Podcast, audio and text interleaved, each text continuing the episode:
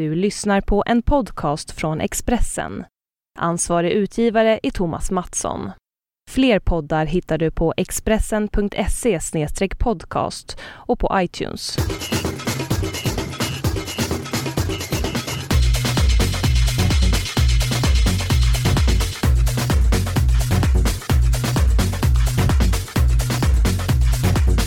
Nu är det nära, fotbolls-VM är inte långt bort, världens bästa mästerskap.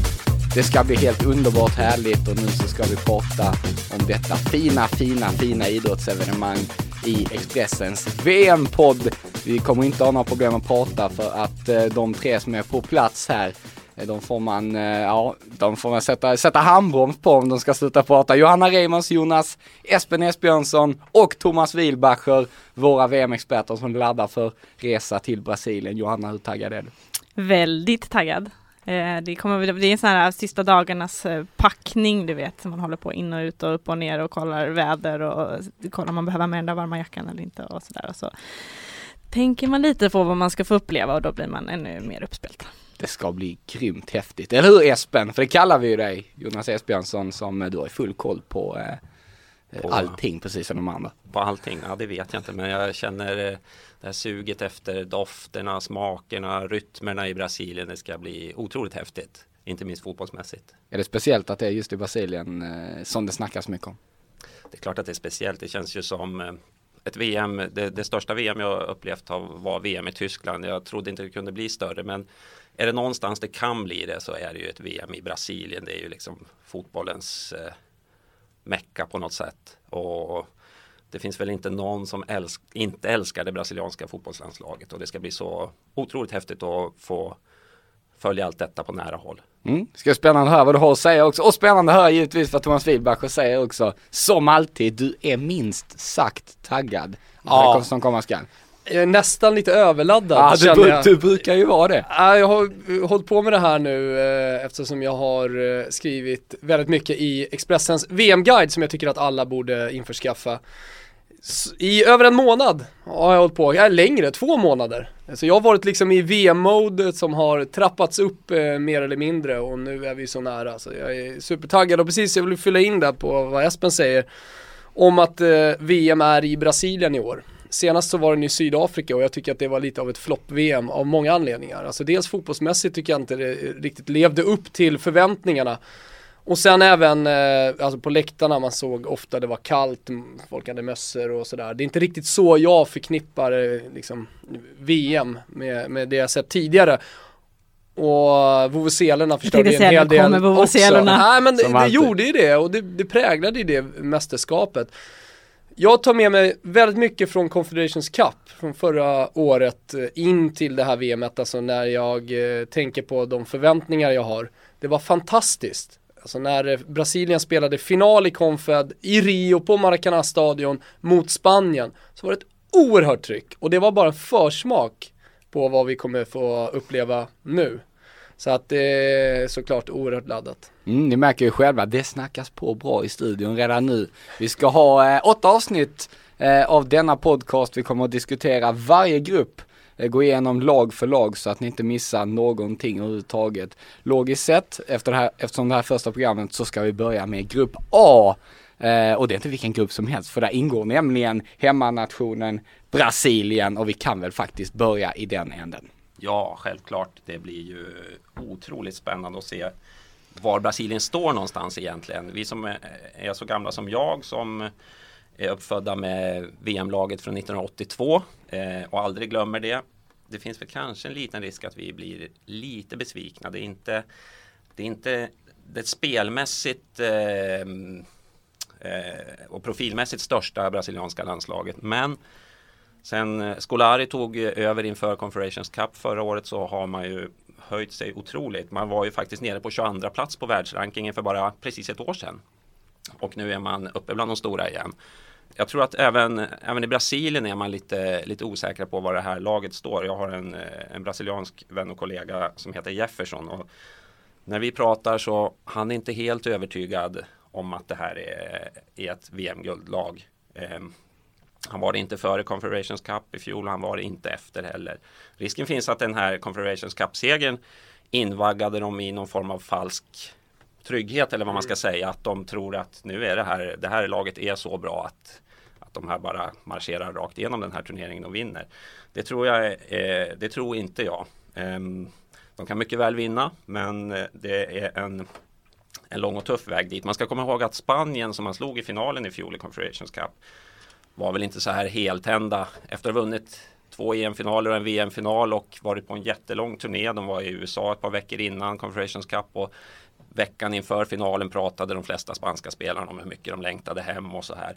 De, span, spanjorerna var nog mest nöjda med att och, eh, förberett sig för detta VM. De vet att de kommer att bli utbuade, utvisslade varenda match. De vet vilket strul det är att ta sig till och från arenor. De vet, ja, de vet det mesta. De vet allt vad de allt som de ville, ville få reda på helt enkelt. Och det är klart att de inte var nöjda över att ha förlorat den här finalen.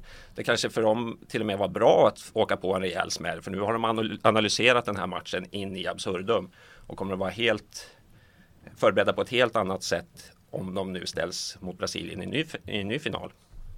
Men eh, som du är inne på Jesper, pressen måste ju vara enorm på Brasilien i det här mästerskapet Johanna? Mm, jag tänker det. Jag tänker både på att eh, det är pressen på att, att leverera bra fotboll också, att det inte bara är att det, för det känns som att i Brasilien handlar det inte bara om att vinna, om de går och vinner men spelar ur trist fotboll så kommer inte publik, hemmapubliken vara lika lika nöjd ändå. Liksom. Vi kanske i Sverige skulle vara nöjda om Sverige gick och tog ett VM-guld, skulle skita i hur det såg ut lite grann. Det, det känns så. Eh, men, men jag tror inte att man gör det i Brasilien och dessutom så är det ju så att eh, stora delar av brasilianska folket vill inte ha VM av rent liksom, eh, politiska skäl och så, att det, det handlar om att satsa stora miljarder på att bygga lyxiga arenor när, det, när pengarna borde satsas på andra saker. Det var enormt stora protester senaste året, eh, började kring Confederations Cup och har fortsatt Eh, senast för några dagar sedan liksom var det rapporter om nya demonstrationer och sådär och det, det kommer vi säkert få uppleva också när vi åker dit. Eh, mycket beroende på kanske hur det går för Brasilien.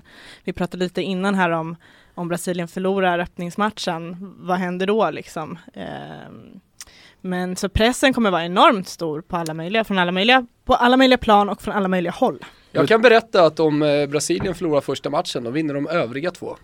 Så, så enkelt är det. Men jag tänker mera, jag tänkte inte så mycket fotbollsmässigt, jag tänkte mer eh, stämningsmässigt. Och, ute på stan. Men hur kan det påverka, hur kan det påverka laget också, just den oron som finns i Brasilien tror ni? Ehm, jag tror faktiskt att det finns en risk att de, att de påverkas. Eh, Scolari har ju uttryckt det också några veckor innan VM här. Han har inte pratat så mycket om det men har uttryckt en viss oro att, att det som händer utanför kan kan få vissa konsekvenser. Eh, redan under Confederations Cup i fjol så tillät han ju spelarna twittra och, och, och, kommentera det som hände ganska fritt. Och det finns väl inget som tyder på att, han, att de inte kommer få göra det nu heller. Men vi ska komma ihåg att det som händer där utanför arenorna, protester och som kanske övergår i våldsamheter, det handlar ju om spelarnas folk. Det kanske handlar om deras vänner, deras släktingar. Det vore, det vore, helt osannolikt om de inte blev påverkade på något sätt av, av, av det som händer. Och under konferensen när de då fick uttrycka sig så var det ju många som uttryckte just stöd åt folket Absolut, och pr ville, pratade om att de ville nästan ge sig ut på gatorna själva för de kommer från samma, samma bakgrund och, och tycker såklart att det borde kunna vara mycket bättre i, i Brasilien än vad det är. Många som bor utomlands och ser att man kan ha det mycket bättre även om man inte tillhör liksom, de översta skikten i, i befolkningen. Så att, eh, eh, det, det blir väldigt intressant att se eh, vilken typ av effekt det får. Eh, också. Mm. Alltså jag, jag, tror inte att pressen alltså på att vinna kommer att påverka det här laget så mycket. Är det något landslag som verkligen kan leva och prestera under press så är det det brasilianska landslaget. De, det är nästan så att de lyfts av pressen. Det tycker jag vi fick också en försmak på i Confederations Cup. Det var ju såklart en oerhörd press på dem, även om det bara var ett för-VM. Eh, och nyckelspelare som till exempel Neymar som fortfarande är ung och har allt att bevisa på klubblagsnivå har ju redan eh, blivit den stora stjärnan och eh, den spelaren som folk ser som den nya Pelé, den nya Ronaldo och så vidare. Eh, och man ställer väldigt mycket hopp till honom, men han har ju hela tiden egentligen levererat. Alltså dels i Santos där han var den stora fixstjärnan redan som ung spelare när han liksom kom upp från, som 16-17-åring. Men för all del även i brasilianska landslaget där han dels under kvalet men även då i det här för-VMet var den bästa spelaren tycker jag så jag, jag, tycker att de har bevisat att de lyfts av den här pressen. Sen så kan, jag håller jag med om att det kan mycket väl bli så att de påverkas av de här protesterna. Sen skulle det också kunna vara så, om man får göra en liten Italien-referens redan i den här grupp, gruppen, grupp håll, håll i, det kommer att, komma fler. Att man lyfts av eh, Eh, problemen i landet, av demonstrationerna, att man på något sätt knyts samman ytterligare och blir ännu starkare som grupp. Att man liksom kan vända det till någonting positivt. Okej, nu är det som det är. Men vi ska i alla fall leverera på planen. Det är, det, det, är det vi kan göra, för så gick lite tongångarna under Comfort när det var väldigt mycket protester, för det ska vi komma ihåg att det var redan då. Eh, då, eh, då, då var liksom uttalanden och känslan i det brasilianska landslaget var att vi håller med, precis som du säger Johanna, vi håller med och jag skulle gärna vilja stå på barrikaderna själv, men nu ska vi i alla fall leverera på planen. Mm. Men det vill jag lägga in som en, som en liten brasklapp där då, att jag tror att de påverkas, men jag tror också att de kan påverkas positivt, beroende på liksom, eh, om, om det inte blir liksom rena rama kravaller och liksom att, att det blir liksom farligt på gatorna, då kan det ju vara på ett annat sätt att det, liksom, att det inte är värt det. Liksom. Men, men just det där som du säger att, de, att det enda jag kan göra just nu som Neymar, jag kan gå ut och spela bra fotboll, eh, då kan jag visa mitt stöd. Liksom. Det, på det sättet kan man också påverkas.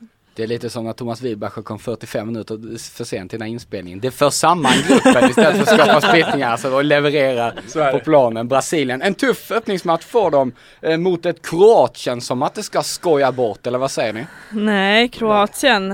Eh, var, var, ska vi börja? Men det, Kroatien, om man ska titta liksom historiskt, de, vann, de tog ju brons i sitt första VM. Sen har det kanske inte gått riktigt lika bra, men och det har de ju fått försökt leva upp till eh, efteråt. Så. Um, jag vet inte om det kommer gå riktigt lika bra, men det är ett ganska starkt lag om man tittar på namnen. Liksom. Eh. Finns det någon Dafo Schuker i den här truppen? Frågan. Schuker igen. Han har haft många möjligheter nu. Och nu sätter han den. 3-0. Ett litet eh, ensam företag av den tekniske, målfarlige Davor Schuker. Ja, det är väl kanske inte som gör sex mål och vinner eh, skytteligan som han gjorde då 98, men eh, det finns ju Mario Mandzukic, vi har eh, ett enormt bra mittfält, eller vad säger ni om det? Nej, otroligt, alltså jag tror att det är farligt att räkna bort Kroatien det skulle kunna bli ett lag som faktiskt skräller och kan gå långt i den här turneringen. För att det, det man lätt gör när man kollar på lagen inför eh, ett mästerskap, eh, det, det, är att man börjar med kvalspelet och ser lite hur det har gått där. Och de knackade ju rätt mycket. Man såg ett eh, kroatiskt landslag framförallt som inte var samspelat. Men sedan nya förbundskaptenen Niko Kovac tog över den gamla spelaren så har det gått mycket bättre. Nu har han visserligen varit eh, på sin position väldigt kort tid. Han tog över till playoffet som han skulle spela. Och där såg man ett helt annat Kroatien tycker jag.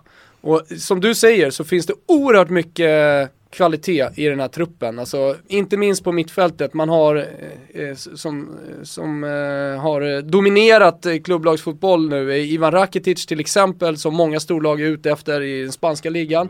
Som Espen känner till väl. Luka Modric eh, vill ju många på den här redaktionen eh, få till en av världens bästa mittfältare. Eh, jag håller honom inte riktigt så högt, eh, även om han har en otrolig säsong bakom sig. Men det är såklart positivt att individuellt sett det kommer spelare med, eh, i form. Du nämnde Mandzukic, men även Ivica Olic på topp. Alltså det är ett supervast anfallspar. Så Kroatien, de slår i underläge och jag tror att det blir en, en, alltså de största utmanarna i gruppspelet. Just det där du säger att Eh, de slår underläge för första gången. Det tror jag kan gynna dem eftersom pressen på de här Balkanlagen ofta har varit ganska stor. Men nu räknar ingen egentligen med att de ska gå jättelångt. Och precis som Brasilien eller för all del eh, Italien när de varit som bäst så har de ju haft ett väldigt stökigt kval eh, med förbundskaptensbyte och det var slagsmål på flygplan hem från någon kvalmatch. Och inte minst att då Simonic, mittbacksklippan, är avstängd från hela VM och Mandzukic missar premiären är det väl, eh, om jag inte har fel, mm. som han är avstängd. Och just alla de här problemen som ju gör att eh, ja, det borde inte funka, gör väl kanske ändå att det kanske kommer att funka. Och det är en hyfsat inspirerande uppgift att gå in och möta Brasilien när Brasilien har hemmaplan i, i första matchen. Ja, och jag tror att det kan vara en enorm fördel att ha Brasilien i första matchen i den här gruppen. Jag menar öppningsmatcher vet vi det var en tendens att sluta 0-0 och, och vara liksom eh, mer att Brasilien kanske behöver vakna till lite. Det är inte säkert att det, utan det kan vara jättebra att ha dem att, att kunna sno en poäng där i början när ingen riktigt förväntar sig det heller. Så att, eh, bra utgångsläge och dessutom tror jag att eh, om, om, om man ska se vilka de kanske slåss om andra platsen med så är det väl kanske framförallt Mexiko. De möts också i ett direkt avgörande möte i sista gruppspelsmatchen, vilket också eh, kommer bli enormt spännande. Det kanske inte är fördel, men det kommer bli enormt spännande för oss som sitter vid sidan av i alla fall. Mm. Vad, vad tror du om Mexiko då? Bra fråga. Eh, jag satt länge när man sitter med slutspelsträdet för att försöka på något sätt, man ska ju tippa de här grupperna hela tiden i alla möjliga sammanhang just nu och då sitter man med slutspelsträdet och verkligen försöker kolla och jag har suttit länge och växlat mellan just Kroatien och Mexiko. Jag, jag känner till Kroatien bättre och det är väl där det slutar med att det tippar över för mig. Eh, men eh, Mexiko kan absolut vara med och slåss om, slåss om en andra plats här. Ja, och, och de är ju precis som eh, Brasilien och ännu mer Kroatien. Men allra mest i den här gruppen är det väl Mexiko som har haft problem på vägen hit. De avverkade väl fyra förbundskaptener under kvalet om jag inte eh, minns fel. Och eh, från att ha varit ett, eh, ett, landslag som alltid har varit etta eller tvåa i den här eh, eh, nord och centralamerikanska kvalgruppen så blev de ju nu fyra och fick ta sig till, till VM via playoff. Vilket ju inte alls är normalt i ett land eh, som ser sig som ett av eh, fo eh, fotbollsvärldens absolut bästa länder. Och den eh, självbilden stämmer väl kanske inte riktigt överens med verkligheten. Eh, sen har de haft stora problem det här med, med de europeiska proffsen som inte levererar i landslaget vilket fick till följd att Miguel Herrera som ju klev in precis före playoff helt enkelt spolade alla Europaproffsen och till en början sa att han kanske också skulle göra det i VM. Nu blir det inte så, men en spelare som Carlos Vela som kanske är en av de största spelarna eh, vill ju inte ens spela i landslaget och eh, de kommer att ha en del problem med kvaliteten tror jag och eh, är nog väldigt beroende av en bra start.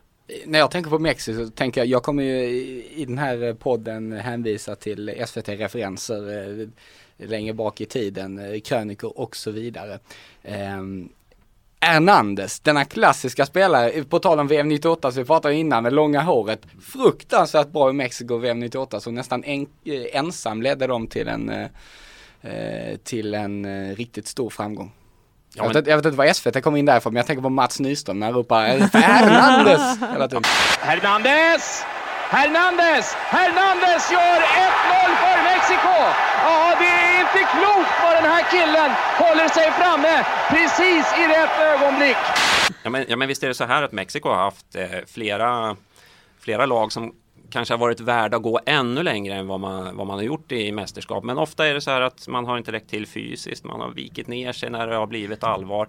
Men jag har ett, eh, en, av min, eh, en av mina starkaste minnesbilder från ett VM eh, på plats är från Tyskland 2006 när de verkligen skakade Argentina i, det måste ha varit åttondelsfinalen. Mm. Eh, det gick till förlängning om jag inte minns fel. Och det var en helt otrolig stämning på denna arena. Där i slutändan de argentinska fansen var de som hoppade och sjöng men under matchen var det, det kändes som man satt på Azteca stadion och det var otroligt häftigt. Mm.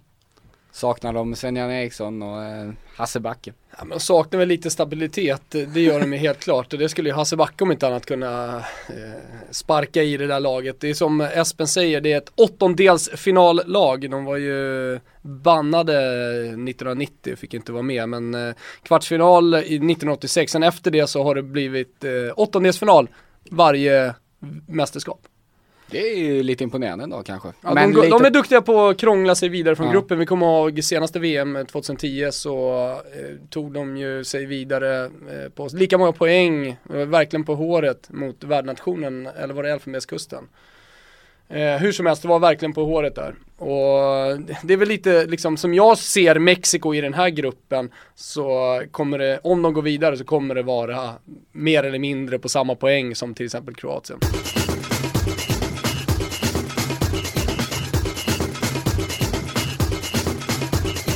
Har pratat om Brasilien, Kroatien och Mexiko. Då är det ett lag kvar, det är inte vilket lag som helst. Det är ett lag som gör sitt sjunde världsmästerskap Kamerun eh, som eh, tog sig vidare genom att slå eh, Tunisien i playoff. Mm. Eh, och vi pratar lite eh, problem i Kroatien så har ju även eh, Kamerun skakat sig lite interna stridigheter inför den här playoff-matchen eh, mot Tunisien. Samuel Eto'o hävdar ju att eh, lagkamraterna hade gaddat ihop sig om att skita i och passa honom.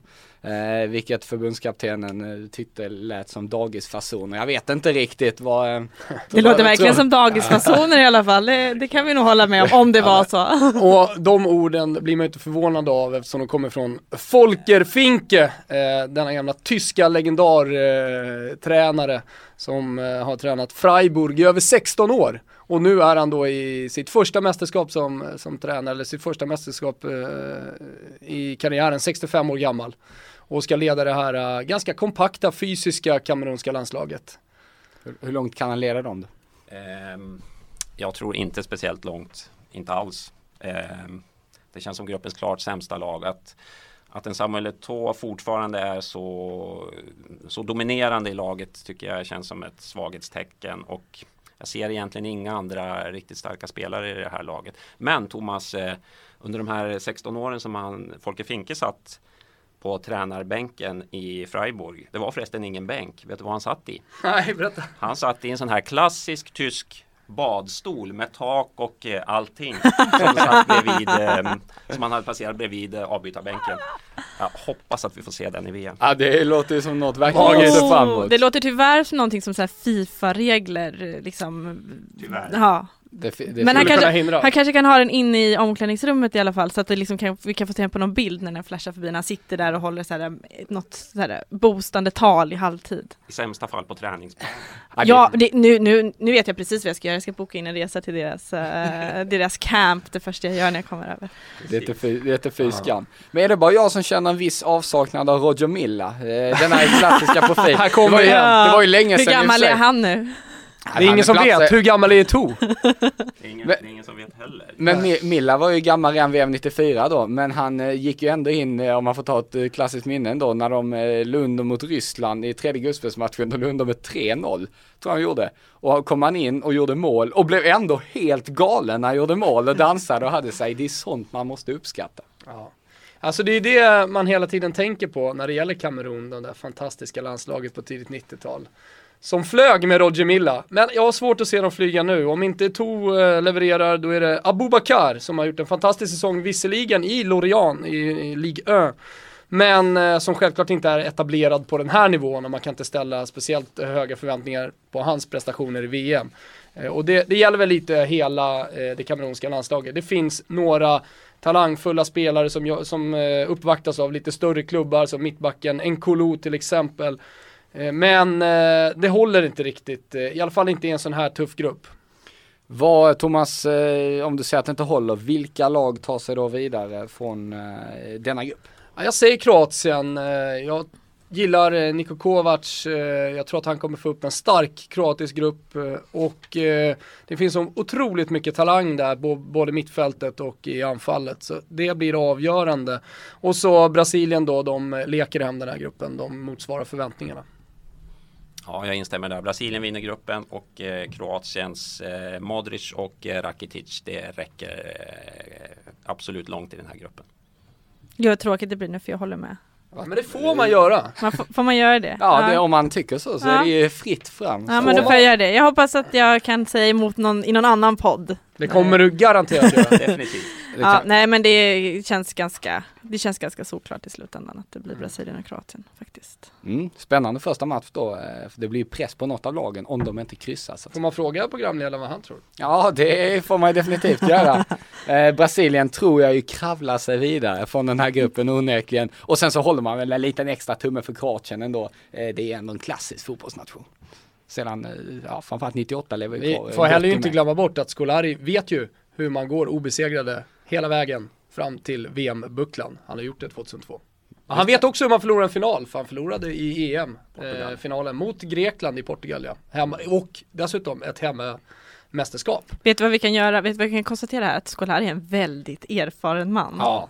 På alla otroligt. sätt och vis. Och eh, bara, bara kort så här innan vi eh, stänger ner det här. Eh, Scolari säger ju själv att han är helt säker på att Brasilien kommer vinna VM. Så frågar du honom om tips så är det ganska klart. Det låter ju helt underbart. Jag tänkte vi skulle avsluta med att lyssna på lite musik. Ja! VM-låten måste vi eh, prata lite kort om också. Eh, den som eh, heter eh, eh, We Are One med Jennifer Lopez eh, bland annat och Pitbull. Eh, det är, ja, det är ju kanske ett, Det är inte eh, den här min Pitbull, eh, det är inte den här Pitbull-låten från eh, den fantastiska filmen Svart katt, vit katt. På tal om, när vi ändå pratar om Oh. Balkan. Eh, Pitbull, terrier. Nej, det är högst, nej, nej det, det, jag kan avslöja att det är inte den i varje fall. Vi kan, vi kan väl ta och lyssna lite så får vi se vad ni, vad ni säger. When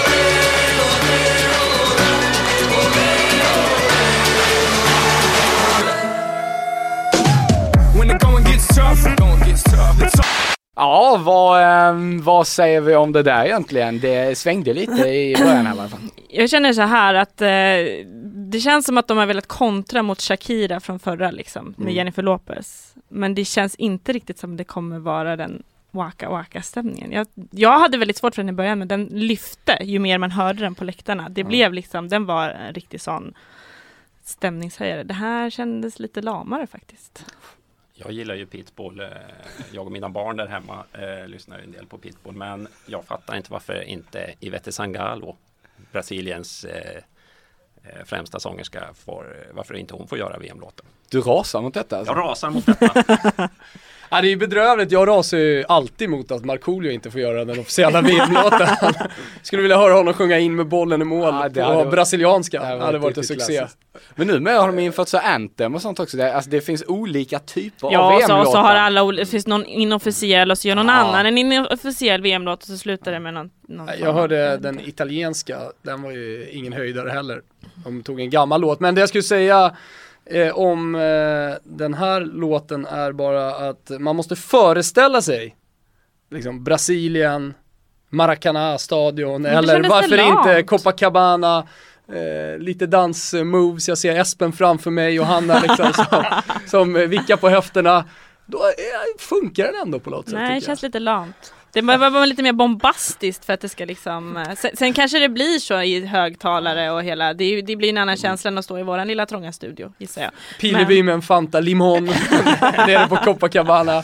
Ja, det är lugnt. Kan, Vi- vara, vi- vi kan tar- vara succé ändå. Vi tar med en bergsprängare och kör Markoolio eh, hela vägen på Copacabana. Det känns som det kan funka. Men man måste ju få, om jag får göra en nedhållning då så är ju den absolut bästa VM-låten, den är ju från VM 90. Notti magiche! Ja, Det är underbart.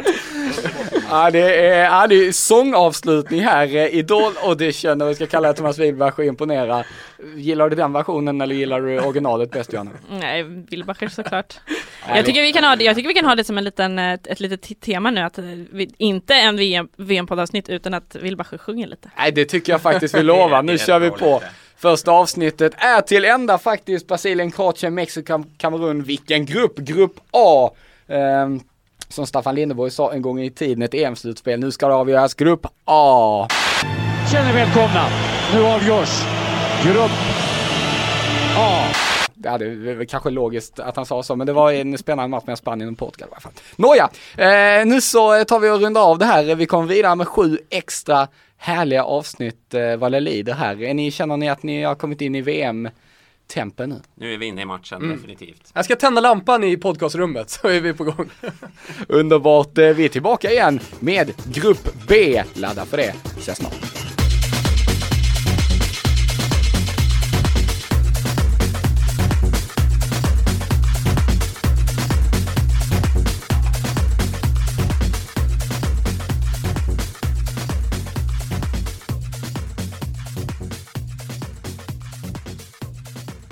Du har lyssnat på en podcast från Expressen. Ansvarig utgivare är Thomas Mattsson. Fler poddar hittar du på expressen.se podcast och på iTunes.